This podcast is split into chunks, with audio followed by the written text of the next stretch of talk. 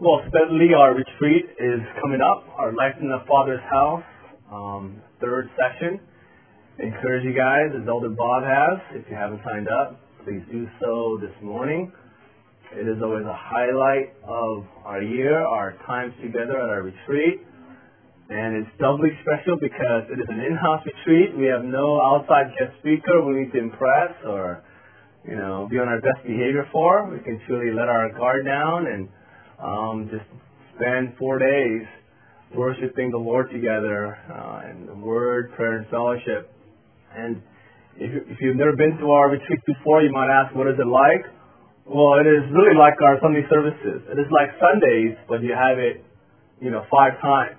It is like four times the word, or five times the word, actually five sessions, five times the prayer, five times the praise and singing, and five times the food, I guess, five times of, and above all, fellowship. Uh, Life in the Father's house, one of the highlights is our fellowship together. Um, I'm kind of a fellowship monger myself. Uh, my wife and I, on Sunday nights, one of our traditions is uh, I ask her who she talked to, and we go through all the people that she's had fellowship with and how they're doing and their prayer requests and their needs. And then she asks me, how, who did I talk to? And I go through each person that I talked to. So we get twice the fellowship, even though it's just on each of us, right? And retreats are just uh, five times that, where we can just meet everyone after worship. We can just lounge around and just talk and, and play ping pong, you know, do all the good stuff, eat together. So I'm really looking forward to this retreat. If you have the opportunity, please make it a priority to come. And if you have prior commitments and you can't be with us the whole time, or even one spiritual meal, we're just down in San Diego, two hours away. On a Sunday morning, take a nice leisurely drive out there and join us for Sunday worship, or even maybe for a day or part time. Please do join us. Well, we are in our four part series on God's call to all men of Cornerstone. It must be the aspiration of all men to be overseers of their particular church. And so the first part was that it was a noble ambition, that if you aspire to have the qualities of a man befitting an elder, it's a coloss, it's a beautiful ambition, it's a good aspiration. Um, it is not self-willed because you're not seeking the office, you're not seeking the title or the position, you're seeking the work, the responsibility, and the character that befits the office, so it's not self-willed. Part two was the qualifications for an elder. And we studied that last week. Godly character. The 14 traits that mark out a man that he is called by God to be a leader in the church. Qualities that all men, these are marks of maturity, marks of spiritual maturity, these reveal that this man, in private and in public, has walked humbly before God. And these are spiritual fruits that are produced by, by, by abiding in the vine. So, qualities that all men are to aspire to. And then today we'll look at part three, a faithful shepherd of one's family. I thought through this. Um, why are we studying uh, studying this um, ending last year and beginning 2004, I came up with three reasons for our study through this series. Number one, the first reason is, I mean, it's just a theme of our year. For 2004, we'll be focusing on the church, um, focusing on the doctrine of the church, love for Christ and His church, how to serve the church. And the best place to start is with the leaders. That's why we're doing this series. Second reason, with the current rate of growth, um, we are in need of more leaders currently. We have a lot of men who are serving and helping, and that's great. Bob and I, we love you men for that. But more and more as we grow, we need men who will do more than help and serve. We need men who will be men who will lead, who will take the responsibility and will be the point man, will lead the charge, will be pioneers, and take the responsibility of shepherding, of prayer, of caring for souls, of overseeing a ministry in their own hands. We need that currently, and we need more of that with months and years to come. It is with clear certainty that we need more elders in the near future. So it is my prayer, it is our prayer as elders of Cornerstone that our study in 1 Timothy 3, see, right here, took ownership. Praise God. Thanks, thanks Mike. It is our prayer that our study in 1 Timothy 3 will inspire our men to, uh, in Bob's famous words, step it up. Right? Um, from our men in milestone, uh, our young adult men, men who are pillars, men who are in the eyes of this world in the fall season of life, in the light of in the eyes of Christ. You're just starting. We want all men. We pray that all men would inspire them to step up. And the third reason for our study is probably the most important reason, the most the foremost reason, is that I'm preaching to myself. This is a sermon, a series that I desperately need to hear in my own heart. It is a humiliating series for me. Um, the Gospel of John is you know far easier because we're focusing on Christ. But as we're focusing on elders in the church, 1 Timothy 3, I can't help but look at my own life and see how far I fall short of the standard that God has demanded for elders in the church. I mean, it's a humiliating, I was talking my wife last night. It's an embarrassing, humiliating experience to look at the godly man's picture in 1 Timothy 3 and then look at the mirror and look at my own life. It really is. I mean, I'm preaching the Word of God. It is perfect. I am not perfect. I'm far from that. Therefore, I am preaching above myself. We need to understand that, uh, especially here, I am not what I preach. I am preaching the inerrant, perfect Word of God, and I'm just a servant, administering the perfect Word to the saints. And so, it is a series that is greatly needed in my own heart. And Bob and I have talked about it, how it is refreshing to our hearts to be challenged again and again are the high standards that God has set for us. Well, to that end, let's go to our text this morning, and I'll begin with the story. Our text is 1 Timothy 3, and I want to focus on verses 4 and 5, a shepherd of one's own family.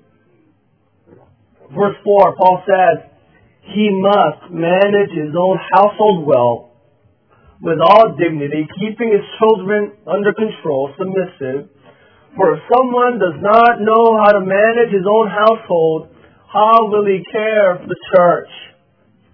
Let me start with a story about a man, a doctor named Evan O'Neill Kane.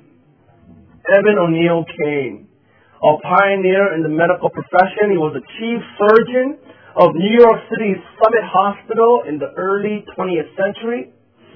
Um, during his 37 years as a doctor, he had seen too many deaths and disabilities caused by general anesthesia.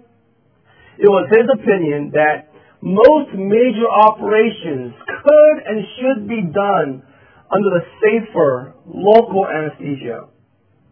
And he wanted to operate on a major surgery using local anesthesia. But his only problem was he couldn't find any volunteers with volunteering even at a discount rate, go under the knife, you know, still being alert and under general anesthesia. Understandably, well, until one day, someone finally stepped up, stepped forward to put his theory to the test. In 37 years, Dr. Evan Kane had conducted, had conducted nearly 4,000 appendectomies, all fairly routine, but this one would be different. The patient would remain awake throughout the entire operation. Before the surgery, the patient was prepped and wheeled into the operating room where a local anesthesia was administered. Dr. Kane began the operation and carefully cut through the surface tissues. He clamped off the blood vessels en route to the appendix. He located the organ, and the 60-year-old surgeon pulled it up, and he performed the surgery successfully the patient experienced only minor discomfort. In fact, the patient, the patient experienced recovered with such remarkable speed that just two days after the surgery, he was released from the hospital. Dr. Kane's test was a brilliant success. The risks of general anesthesia could be avoided by using local anesthesia instead. This milestone surgery was performed on February 15, 1921, and the most significant fact of the surgery is that the surgeon and the patient had a lot in common. In fact, it was the same person. Because no one was volunteered for the surgery, Dr. Kane performed the surgery on himself. Can you believe that? He put his theory to the test. Right? He put his body under local anesthesia with a mirror, some sleight of hand, not sleight of hand, with a mirror and some delicate, you know, cutting techniques. He performed surgery on himself. What an incredible example. He had a claim that this could be done. And to prove that claim, he did it to his own body. That this was the most powerful way to prove his point. Operate on yourself. Show by your own life that what you claim is true. And there is a parallel here with the leadership in the church. Same thing. You claim to be a mature man. You claim to have godly character. You come to church and show off your knowledge, show off your reputation in the body. The definitive test of that claim, the way to prove if that claim is true, is by showing your life, your personal life, your character, and your reputation attested to by your own family. Right? This is the way the church verifies the claims of a godly man. His leadership, his character, his godliness is proven by his own family. He exhibits a life of integrity and godliness and faithfulness in his own home. And if he can do it there, if he can do it before his wife, day in and day out, year after year, if he can do it before his children, then he could do it in the church. This is the supreme test of what a man really is, what he is at home. Christian faith must first be proven at home. Private victories precede public victories. You know, Jim Carrey said this. He said, behind every great man is a woman rolling her eyes. Right? Behind every great man is a wife or a woman rolling her eyes. Uh, might be true in the world. Right? It's often true. But it often must not be true for elders in the church. Right? I can't have sisters behind me rolling her eyes. He's preaching that. Where does he get the authority to preach that? You know, Bob can't come up and preach it. Sophie's like, you know, no. That must not be true for elders in the church the wife, the children, they reveal man, the real man behind the facade. John MacArthur wrote this. I quoted this last week. Worth quoting again. If you want to know whether a man lives an exemplary life, whether he is consistent, whether he can teach and model the truth, and whether he can lead people to salvation, to holiness, and to serve God, then look at the most intimate relationships in his life and see if he can do it there. Look at his family, and you will find the people who know him best, who scrutinize him most closely. Ask them what kind of man he is. The people closest to you know you the best, and they can affirm or deny the genuineness of your faith in Christ. You know what? This quote was so important to me. The first year of our marriage, I said it before my desk. It was the first thing I saw and the last thing I saw every day. It was a daily reminder that I live my Christian life at home. I must not be a weekend warrior spiritually. A daily reminder that if I can't lead my own life by instruction and by my example, then I have no business leading in the church. To me, guys, this is so important. This is you know, you underline that portion in the Bible. Highlight that portion. Right? Put post-its all over it. To me, this is so very important. Four reasons why, to me, this is so important. First of all, because it is so clear in the scriptures. The Bible makes this clear and it teaches it forcefully. I mean, read that verse again. That must is there in the Greek. He must manage his own household well with all dignity and keeping his children submissive. Verse 5, and it's an obvious question, historical. If he can't manage his own household, how can he manage the church? If he can't take care of his own life, how can he take care of others?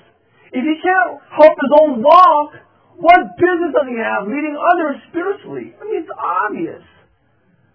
The only other passage that talks about elders' qualifications is Titus 1.6, and it's the third qualification there. In Titus 1.6, the first one is above reproach, one woman man, and the third one is he must have children who believe, who are not wild and disobedient. And there's a debate. Is it believe or faithful? Well, it doesn't matter. Right? There's a debate, and, you know, Bob and I, Bob talked this a few, few months ago, and I don't want to get into where we stand. We, we stand in loyal, faithful, right, trusting, but regardless of all of that debate, if you have children who are wild and disobedient, that disqualifies you from being, from being an elder anyways. Right? That's the emphasis of scriptures. That like produces like. Your, the fruit reveals the root. Right? If, if, if your children are wild and disobedient, that's a direct reflection on the father, on the husband, on the man. So regardless of whether you're believing or not, that's the emphasis of Paul and the scriptures. That the children should be obvious. The man's quality. And it's obvious by just looking at his children. Second reason this is important is God has convicted my heart of this. It is one of my life's passions. I mean, I hope you guys see that in the decisions that I make, the life that I lead. lead. I mean, I think um, Bob and I, we, we live very openly. Our lives are an open book. I, I think most everyone who's been with Cornerstone more than a year know us intimately, know my life, my family. And I hope that not just doctrinally, but through my decisions, through my life, this is clear that Bob's priority and my priority is our family. And who put that conviction there? God did through the scriptures and through examples of other godly men. my my first battleground is my own heart. That's my you know, that's my the major battleground. That's Gettysburg. That's how I fight my flesh, the indwelling sin. The second battleground is home. That's where I stand for Christ. And then it's at church, and then it's the world. Because it is so such a strong passion in my heart. Bob and I, we want all cornerstone leaders to have that same passion. I mean, we, we want like-minded men and the area of priority of the family. That's how important it is for us. For the institution of marriage, the family itself, passion for that. Third reason this is so important is because this is arguably the most neglected qualification for elders in the church today. Right? I think you'd agree with me. If the church has ignored a qualification for pastors in verses 4 and 5. It seems like the Christian church in America has widened out verses 4 and 5. I don't know how they, what kind of hermeneutic rules they use. I don't know how they exegete this passage. But it's the least applied portion in this whole chapter. I don't understand why the Mormons understand verses 4 and 5, but Protestant evangelicals do not. How is that possible? Why is it the Mormons have a greater commitment to their families than Protestant Christians. How come we lag far behind in terms of commitment to the family than non-Christians? I've served in enough youth ministries to know that often the worst children, the, the hearts that are hardest, the children, teenagers that are, that are most rebellious, most disobedient, are children of pastors, children of elders, children of leaders in the church. So much so, I don't know, but when I find out, I'm a Christian, they're, they're, they're loving the Lord and they're loving Christ and serving the church and they're PKs, I'm so surprised. Because that is so uncommon. I grieve personally when I hear about pastors neglecting their families. I grieve when I hear from wives and children who are bitter and resentful towards the church because the church robbed them of their husband and their father. I sat next, next to a missionary's wife in Kazakhstan in one of the conferences, and she has two teenage daughters, two teenage daughters, 13 and 16.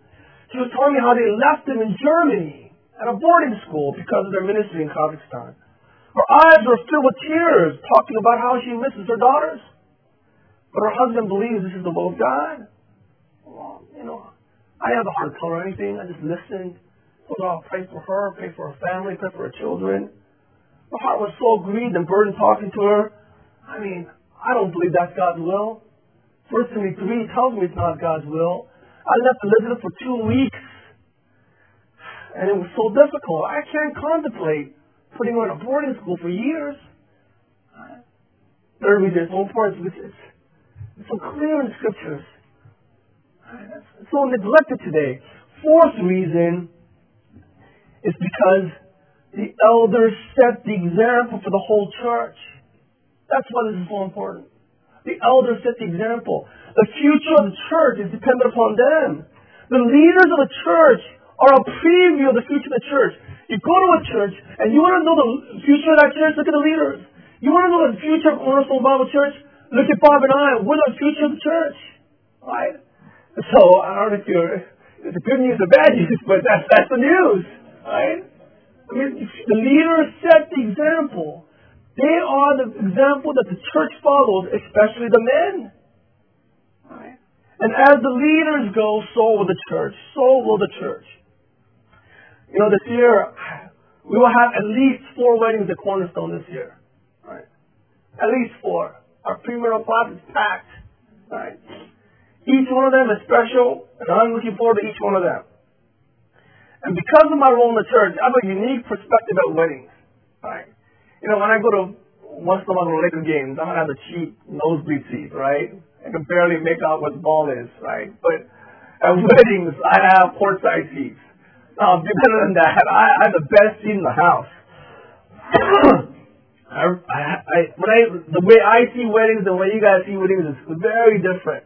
They're standing right in front of me, right? The whole wedding, I see them panorama perspective um, to the whole service. I look at the groom, and usually he's nervous. He's somewhat fidgety, but on this day, he looks pretty good. He's wearing a tux, clean shaven, brand new haircut. Some guys need to put the makeup on. I'm not about that, but if they want to do that, that's fine, right? So he looks good. The bride is beautiful. She's nervous as well, you know, and she's kind of sad too because she's left her dad, her family, but she's excited to start her new life with her husband. And as I stand there throughout the whole service, um, you know, I don't, you know, lose track. But maybe during, you know, when Bob is reading scripture or is praying, or maybe when the special song is, is playing, or during this uh, candlelight um, um, part of the service, you know, my mind onto the husband, and I personally pray for him because I know, God, man, it's all up to you. I pray for him because it's up to you now. You're the man. You're going to lead this family. And you need to be a man from now on. You might have acted like a boy and you might have been a boy until now. But from this point on, there's no turning back. You must be a godly man. Your wife depends on you. Your future children depend on you. Not only that, your future generations depend on you. And not only that, your church it all depends on you. And you know what? It goes double for elders. It all starts with the elders. They set the example for the church to follow. And if the elders are neglecting the family, if they are not shepherding their lives, if they are not being servant leaders at home, if they are not teaching and disciplining their children at home, then guess what? It's only a matter of time before the men, the husbands, the fathers of the church follow that example and the collapse of the church, the foregone conclusion. That is why it is so important, and it is so crucial that elders have this quality of priority to his home.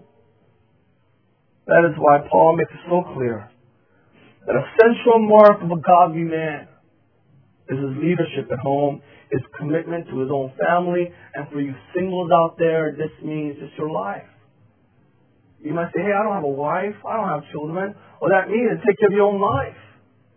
Make sure your life is in order. That's the test. Make sure that your parents can affirm your faith. Make sure that your, your siblings can. Your roommates can. That is a test. Well, let's go through verses 4 and 5, step at a time. Maybe just section at a time. We'll just look at it together. I mean, it starts with, he must manage his own household. It's an absolute requirement of God. Manage means to rule, overseer, and lead. Right, clear understanding. You want to be an overseer at church? You must be an overseer at home. Because in the wisdom of God, there is direct continuity, direct consistency with life at home and life in the church. The two peas in a pod is the same thing. So what precedes public ministry must be private ministry of oversight at home. this word includes the idea of having the ability to preside, to manage, to oversee. Right? Consider, he says, he must manage his own household, pointing to the priority of his own home. Right? He must not use the excuse of busyness of life and ministry, the busyness of work, to neglect his own family. He must not be so busy being a leader to other families to other wives, to other children, that he neglects his own wife, his own children. His first priority is to his own household. Right? Household includes the wife, includes the children, or more than that. Everything that is connected with the home. Comprehensive managing. Encompassing spiritual, emotional, physical, intellectual aspects of the family he is devoted priorities to his own household. Paul further says he must manage his own household, and his managing is not enough. He must be a must, well. He must manage his household well. I mean, beautifully, right? Excellently. I mean, he puts, he thinks about his home. He thinks about the culture of his home. He thinks about the weaknesses, the opportunities, the threats. He makes strategic decisions concerning his own household. And he executes that decision and he carries it through. I mean, he's an excellent manager. He has foresight. He's thought through the implications of their decisions. Three, five, ten years down the road, forty years down the road. And he has made right decisions so that his family be taken care of. Right? Also, the Greek word manage is a verb, it's present participle. It's talking about the current state of the household. Continual oversight is in view here. Right? That presently he is managing his own household excellently. Right? You know, Bob and I, we talk about this often. The priority of our family. The current priority of our family. I can honestly say that we go all out for ministry. Right? We strive not to use our family as an excuse, not to use our family as a cop out. You know, we don't want to hide behind our families and uh, idolize our families. We want to go all out and serve the Lord. But at the same time, we strive not to use ministry or work as an excuse for going all out at home we strive to make sure that all our ducks are in a row, whether family, work, ministry, personal life, our personal relationships, they're all at a high level. Right? That's what we strive after. It's not one or the other. We strive to make sure that all these things are pleasing to the Lord. Right? What about you? Let me ask you that. You know, we're talking about husbands and fathers focus on the single folks in our body for a moment. How are you managing your life? Your spiritual life at home, your habits, your entertainment choices, your finances, everything connected to the household of one. In a way, is more dangerous for singles because there's there's not as high of accountability. Right? What you choose to do, you do. You want to do it secretly, you can.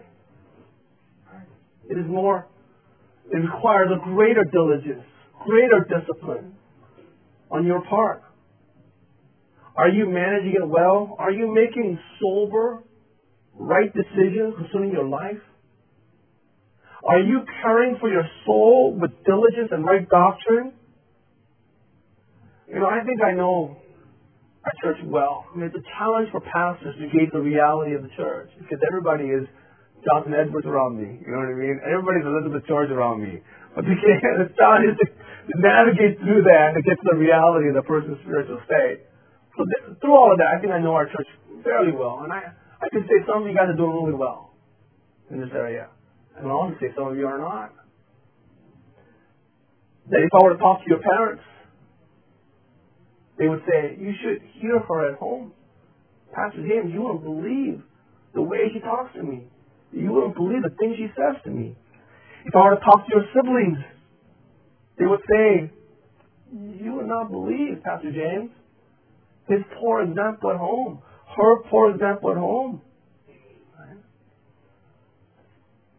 You realize that your public life is proven by your private life. Singles, this is the starting point. Be responsible in the future. Start today. Start right now. Well, let's move on. In verse 4, he must manage his own household well. May focus on keeping his children under control. Other version says, children respect him with a proper respect. His children are submissive.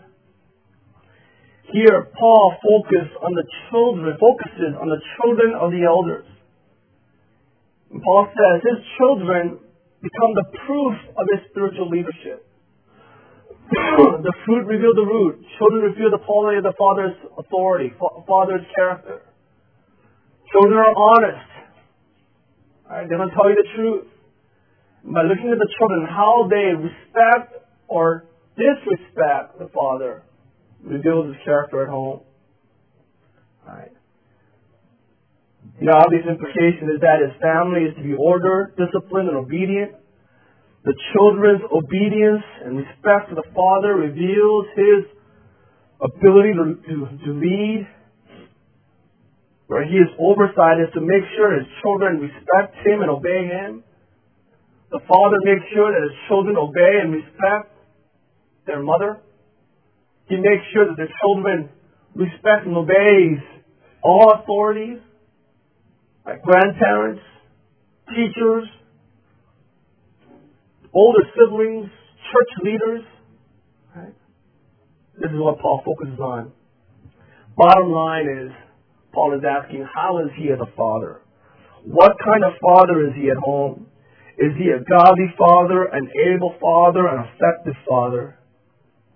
Now, as you all know, got a two, 19 month, 20 month old at home.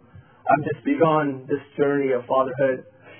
So I'm still learning myself. So I recruited a, um, you know, godly man, R. Kent Hughes. He's the grand, he's a grandfather of six. At the, at the time he wrote the book, Disciplines of a Godly Man, his Bible knowledge and life knowledge far surpasses mine. and reading that book for this morning's study, I was greatly uh, encouraged by one of his um, by his lengthy statement here. Me quote it to you. It's, it's worth hearing. Be mindful that it's a godly man. He's been a pastor for 37 years. The grandfather of six children. He's raised four sons. To know that he speaks with authority when he, when he talks about fatherhood. Lengthy quote. Stay with me. It'll be worth worth our listening. Men, the mere fact of fatherhood has endowed you with terrifying power in the lives of your sons and daughters because they have an innate, God given passion for you. I came across a remarkable expression of this in Lance Morrow's book, The Chief, a memoir of fathers and sons. From time to time, I have felt for my father a longing that was almost physical, something infantile and profound. It has bewildered me, even thrown me into depression because of my longing for my father. It is mysterious to me exactly what it is I wanted for my father. I have seen this longing in other men and now see it in my own sons. They're longing for me. I think that I have glimpsed it once or twice in my father's feelings about his father. One seeks to not return to the womb, but to a different thing. A father's sponsorship or love in this world. A boy wants the aura and armament of his father. It is a deep yearning, but sometimes a little sad.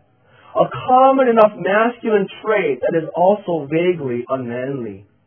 What surprises me is how angry a man becomes sometimes in the grip of what is, in a sense, an unrequited passion when that longing is not returned. Our sons naturally want us. Perhaps men, you have experienced something like this. You have just finished a run and you're sitting on the porch, sweating like a horse and smelling like one, and your son, or perhaps a little neighbor boy, sits down next to you. He leans against you and he says, You smell good. This is the primal longing for one's father. And our daughters' hearts are also naturally turned towards us. The terrible fact is we can either grace our children or, dam, or damn them with unrequited wounds which never seem to heal. Our society is awash with millions of daughters pathetically seeking the affection their fathers never gave them. And some of these daughters are at the sunset of their lives. In the extreme, there are myriads of sons who are denied a healthy same-sex relationship with their father and now are spending the rest of their lives in search of their sexual identity via perversion and immorality. Men, as fathers, you have such power. You will have this terrible power until you die, like or not. In your attitude toward authority, in your attitude toward women, in your regard for God and the church, what terrifying responsibilities. This is truly the power of life and death. For these reasons, we live in a time of great social crisis. Whole segments of our society are bereft of male leadership. At the other end of the scale, there are strong men who give their best leadership to the marketplace, but they utterly fail at home. We are the men and if God's purpose does not happen with the sons of the church, it will not happen. Men, there are few places where sanctified sweat will show greater dividends than in fathering. If you are willing to work at it, you can be a good father. If you are willing to sweat, you will see abundant blessing. I believe that's exactly what Paul is saying here that children have an innate affinity towards their parents, a longing for love, especially from their father. And if it's not returned, it will result in disobedience. It will result in rebellion.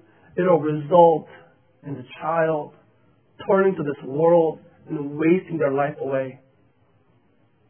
That is why God says, he must manage his own household well and see to it. He must make it a point that he has a personal relationship with each child, that they might respect him and obey him and be loyal to him. Well, two more. he must manage his own household with all dignity. Talking about dignified authority. NIV says proper respect. This points not the children, but more to the father. The character of father's leadership is that it is dignified. He leads his family, leads his children in an honorable manner, in a respectable manner. It is not an oppressive rule. It is not an exasperating or threatening authority, but it is dignified and grave. And the final one, verse 5, it's a rhetorical question. It's not to be answered. The answer is so obvious, it is, it is just to be understood as a statement. For if someone does not know how to manage his own household, how will he care for the church? The parenthetical statement, a rhetorical question and why this is so important. Right? If a man can't be a father to his own children, How can he be a father to spiritual children in the church? Right? The whole verse is an argument from the lesser to the greater. If you can't manage yourself, you can't manage your home, how can you, right, even begin to manage the church? God makes that same argument in Jeremiah 12:5. If you have raced with men and they have worn you out, how can you compete with horses? Right? You can't race with men. Why even think about racing with horses? Right? Eli the priest remains a solemn warning to us because his sons were both immoral and greedy. 1 Samuel 2.12 Sons of Eli were worthless men. They did not know the Lord. 1 Samuel 3.13 says, Eli failed to restrain them. So for Paul, it is clear that it is unthinkable to place a man in leadership who is failing as a leader in the home. And you know, I, believe this. And I mean, Bob and I talk about this. We've talked about it. I've declared it. If Serene can't vouch for my faith, character, and conduct, my ability to shepherd her at home, if Elizabeth grows up and she sees something hypocritical, decadent, something warped about my Christianity at home, and she she gives her over, she gives herself over to a wild, uh, wasteful, disobedient life. I have no business being a pastor. I have no business being an elder of a church. I mean, I will gladly step down and serve in the A team or something. You know, serve, you know, in children's ministry or, or you know, set up chairs or do snacks or something. I have no problem with that, right? What's more, what's important is upholding the, the, the, the truth, the integrity of Scripture, not my life or Bob's life, right? Oh, closing thoughts. Maybe closing thoughts. Let us uh, stand against our Christian culture and hold to a high standard for church leadership. I understand that the church is captive to a low standard for leadership, almost a no standard for leadership. But you and I together, let's go against that. Let's swim against the current, go against the tide, and hold to a biblical standard for qualifications for leaders in the church. Let's make sure that we strive to be tested and proven ourselves. Secondly, Saul aspire to the priority of the family. Singles um, strive to make um, your Christianity true at home. The point where your parents just have to respect you because your lives are so above reproach. Integrity, your character, your discipline is so clear. And if Bob or I or any of the leaders would talk to your parents, they'd be like, ah, my son, he's a man. Or my daughter, above reproach at home. Right? Singles, let's do that in your own life. Husbands, fathers, likewise. Prove ourselves at home. Mean, that's the dance, right? As elders in the church, the men ought to be aspiring to be elders in the church. Every man should be just like a chained dog, wanting to minister, wanting to go to missions, wanting to serve the church, wanting to take on 10 ministries at a time. And our response is no. Step back. Focus at home. Are you sure your home's in order? Are you sure your wife is shepherded? Are you sure your children aren't being raised right? You're taking care of your home. Right? That's, that's how we have to relate to one another. It is not, James, don't call me, don't ask me to do anything, don't ask me to serve. I'm too busy, my family, my life. And we ask you to serve. That's wrong. Right? Men ought to be just charging ahead. And we are the ones holding you back. Right? And finally, third thought, the spiritual life of the family is the responsibility of the father it's not children's ministry's responsibility. It's not the youth pastor. It's not the Christian school. Rex was telling there was a advertisement for a Christian school on Christian radio, a father came on and said, "Oh, it's so great this Christian school. I don't have to do anything at home. I, I don't have to teach the Bible. I don't have to pray. The school does it for me." And Rex was uh, unbelievable. That was the advertisement for a Christian school. That's just, that's just wrong. Right? The salvation and some sanctification, the foremost concern and responsibility of the husband, of the father, and the mom the church, Sunday school, they're all supplementary. May God raise godly men who will love their families as called for in the scriptures.